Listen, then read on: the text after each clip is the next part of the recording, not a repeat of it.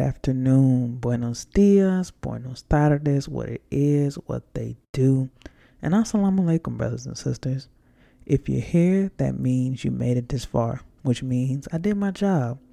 And I apologize for going missing for a little bit. Took a week off to enjoy the holiday weekend.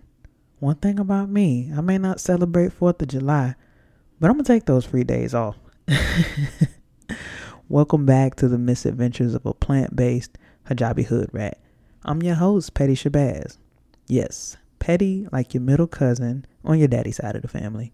I want to first start out, as always, by thanking you, the listeners, for allowing me to run my mouth and talk your ears off, and for allowing my manifestation to become a reality. Allah is such a provider.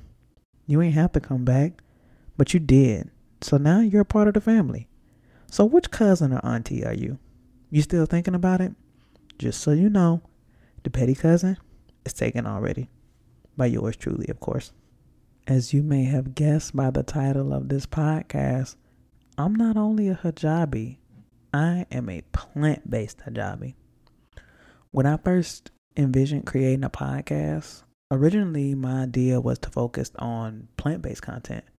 Mostly because when I began my plant based journey, I didn't find a lot of podcasts that I felt were relatable. I want to be honest.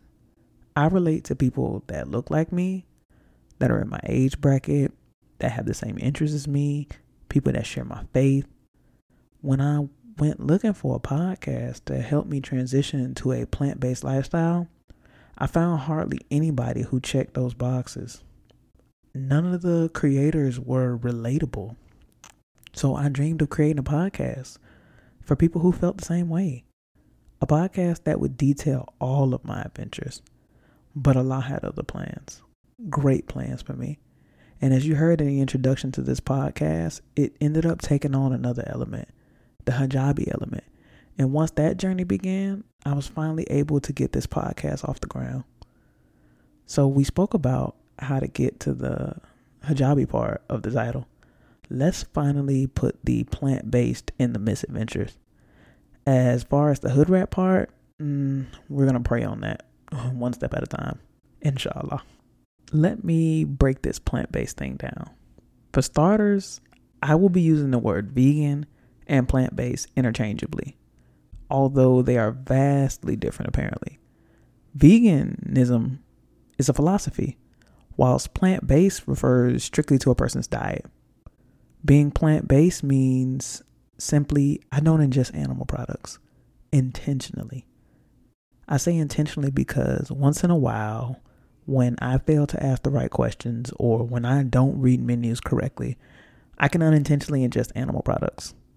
This was more commonplace when I first began my journey, as I am now a seasoned menu reader and question asker.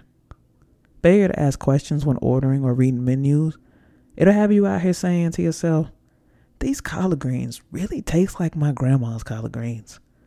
Spoiler alert, you may not see the animal product floating around in there, but it's in there. So that's why they taste like Granny's greens. Also, since we're doing some housekeeping, I want to make it clear that plant based eating is not a compulsion of Islam. Compulsion meaning a requirement, i.e., I'm not plant based because I'm Muslim. I say this because there's always a story. the other day, while I was at an eyebrow appointment, I was discussing eateries with my esthetician. She mentioned some kind of chicken and waffles restaurant. And I told her, Well, I don't eat meat, but I may check it out still. She replied, I should have known that you didn't eat meat because you're Muslim. Pause. Not eating meat is not a part of my religion. Muslims come in all shapes, sizes, and walks of life. Muslims can be vegan, vegetarian, flexitarian, pescatarian, even meatitarians, any of the tarians. We will definitely dive a little bit more into this later. For me, being plant based has been a journey. It all started with a little film I'm sure many of you have heard of. And if you haven't, it's definitely worth a look. It's called What the Health. Next was a movie called Cowspiracy, then Seaspiracy, and then Game Changers. I watched a bunch, a bunch of vegan propaganda films meant to scare you straight from ingesting any sort of animal products.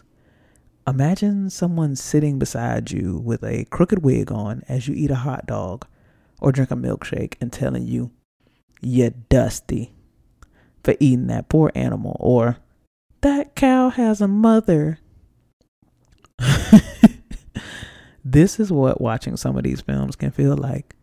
After viewing What the Health, I went down the propaganda rabbit hole for about a month, watching film after film YouTube video after YouTube video, listening to soundbite after soundbite, exclaiming that meat was not only killing us slowly, but it was contributing to most of our major health problems, physical and mental ailments, and a major cause of the destruction of our planet and the ecosystem, amongst other things.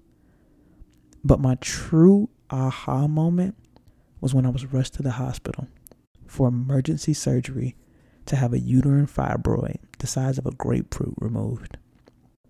I'm going to pause and let you get that visual of what a grapefruit looks like. I will spare you the gory details though. Just know that there was a lot of pain pre and post surgery and a long, long road to recovery that included three weeks of bed rest. After that traumatizing experience and being told that the fibroids could reoccur, I set out to do everything within my power to prevent them from reoccurring. First step was to arm myself with knowledge so I could properly assess all my options. One of my options was to have a full hysterectomy to assure that I would never get another fibroid. Due to my young age and the fact that I hadn't yet had children, this option it wasn't an option. I began researching on my own and came to realize that dairy products and meat cause inflammation, which could exacerbate the growth of fibroids, essentially feeding them, allowing them to get to the size of grapefruits. It was at this moment that I decided that come January 1st, I was not only going to give myself my best shot at my fibroids not reoccurring, but I was going to give myself the best shot I had at living a long, healthy, and fruitful life. No pun intended when I think about my family history, it's riddled with diabetes, hypertension, heart disease, and asthma. It made me begin to ponder could giving up meat and animal products really give me a fighting chance to break these generational curses? I thought to myself, it wouldn't hurt to try. And given what I had learned from watching all these vegan propaganda films, Big Pharma was in bed with the meat and the dairy industry.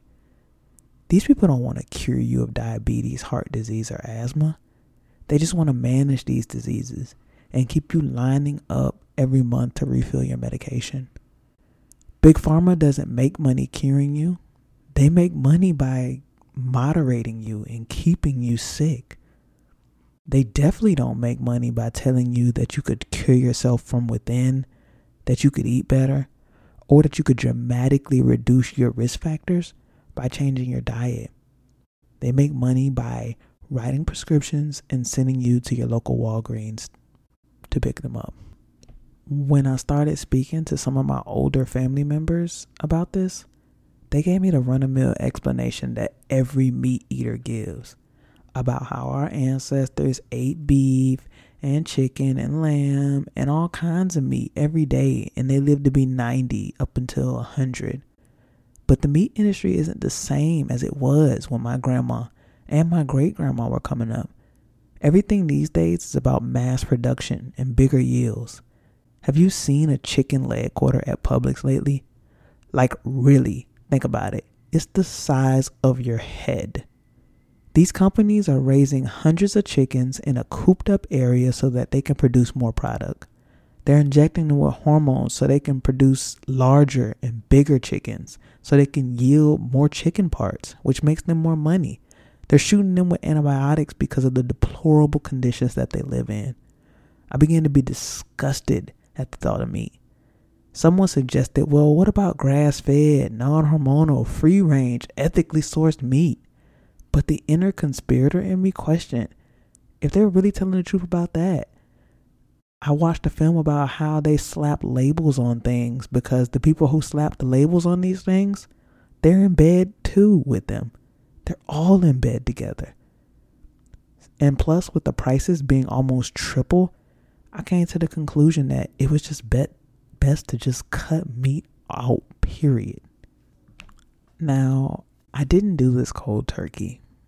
It first began with cutting out the dairy because dairy is the absolute worst. I'll let you do your own research on that. I already didn't eat pork, so the red meat was a logical next step. Once I began eating a diet of mostly chicken, turkey, seafood, fruits, and vegetables, I was about a month out from my January 1st deadline.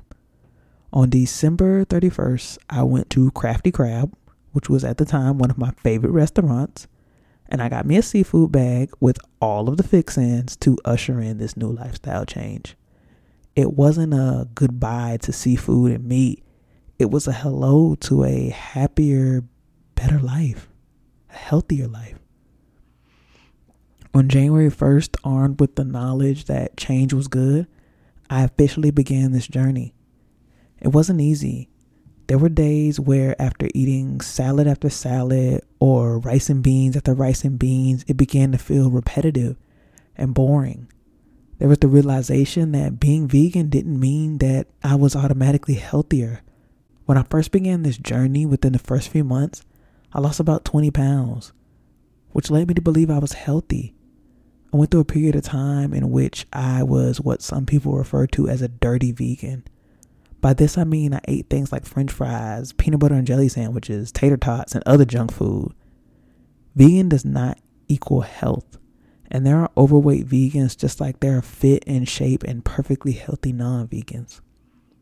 I went through a period where I struggled with my reliance on processed vegan foods such as Impossible Burgers and Beyond Meat eating processed food, vegan food, is just as bad as eating meat.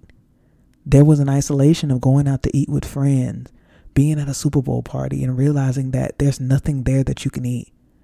All of this goes to say that you can watch, read, listen to all kinds of media, but nothing can prepare you to become vegan. I don't believe no two experiences are the same. Every vegan experience is what you make it. And every day I learn something new and I'm evolving in this journey. I'm learning what fruits and veggies I like and don't like. I'm learning new and exciting ways to prepare food and doing my best to keep my diet fresh and exciting. And I'm meeting new vegans every day and finding out this person's plant based or this person's plant based. People are even coming to me inquiring about how I did it. Now, I wouldn't be the plant based Hijabi hood rat if this topic didn't have an Islamic viewpoint. Eating meat Islamically, like I mentioned earlier, eating meat is not compulsory in Islam. Muslims do eat meat, Muslims don't eat meat. I do not regard meat as being prohibited, I just do not partake in it. So, when speaking to other Muslims and even non believers, I tend to say it's not that I won't eat meat, as Muslims are free to eat whatever they want as long as it's halal. I tell them I just don't eat meat. Allah created animals for us as food, and if slaughtered humanely, Allah has given us permission to eat them, but it is not obligatory. As long as one doesn't think of meat as being forbidden, they can be vegan, vegetarian, or plant based. Fast forward almost three years later, and there have been struggles, but there's also been triumphs. There's been weight loss and weight gain. There's been loneliness. There's been holidays and family functions where I'm sitting there at the table by myself eating side dishes. There have been work functions where I'm eating a salad as everyone else's face, hands, and everything else is greasy with chicken wing grease. There have been new and exciting restaurants in different cities there's been Memphis barbecue jackfruit tacos and kale collard greens, vegan mac and cheese, vegan oxtails, empanadas, seitan chicken wings, and plant based cheesecake. The list could go on. There have been good days and bad days, but this isn't a diet for me. This is a lifestyle change. And I wake up regardless of yesterday's results and I put in effort. Effort is the only option. You're not in charge of the results, you're in charge of the effort. Allah is in charge of the rest. This is your favorite cousin, favorite cousin, Petty Shabazz. And I thank you for tuning into the misadventures of a plant based hijabi hood rat. If you're rocking with me on whatever platform you get your podcast on, like or bam that subscribe button and leave me a dope review to tap in. Remember, make your salat, drink your water or your scout, be delusional in your du'as, and always be kind to yourself and others. May Allah heal you, bless you, restore you, rejuvenate you, and cover you. Assalamu alaikum.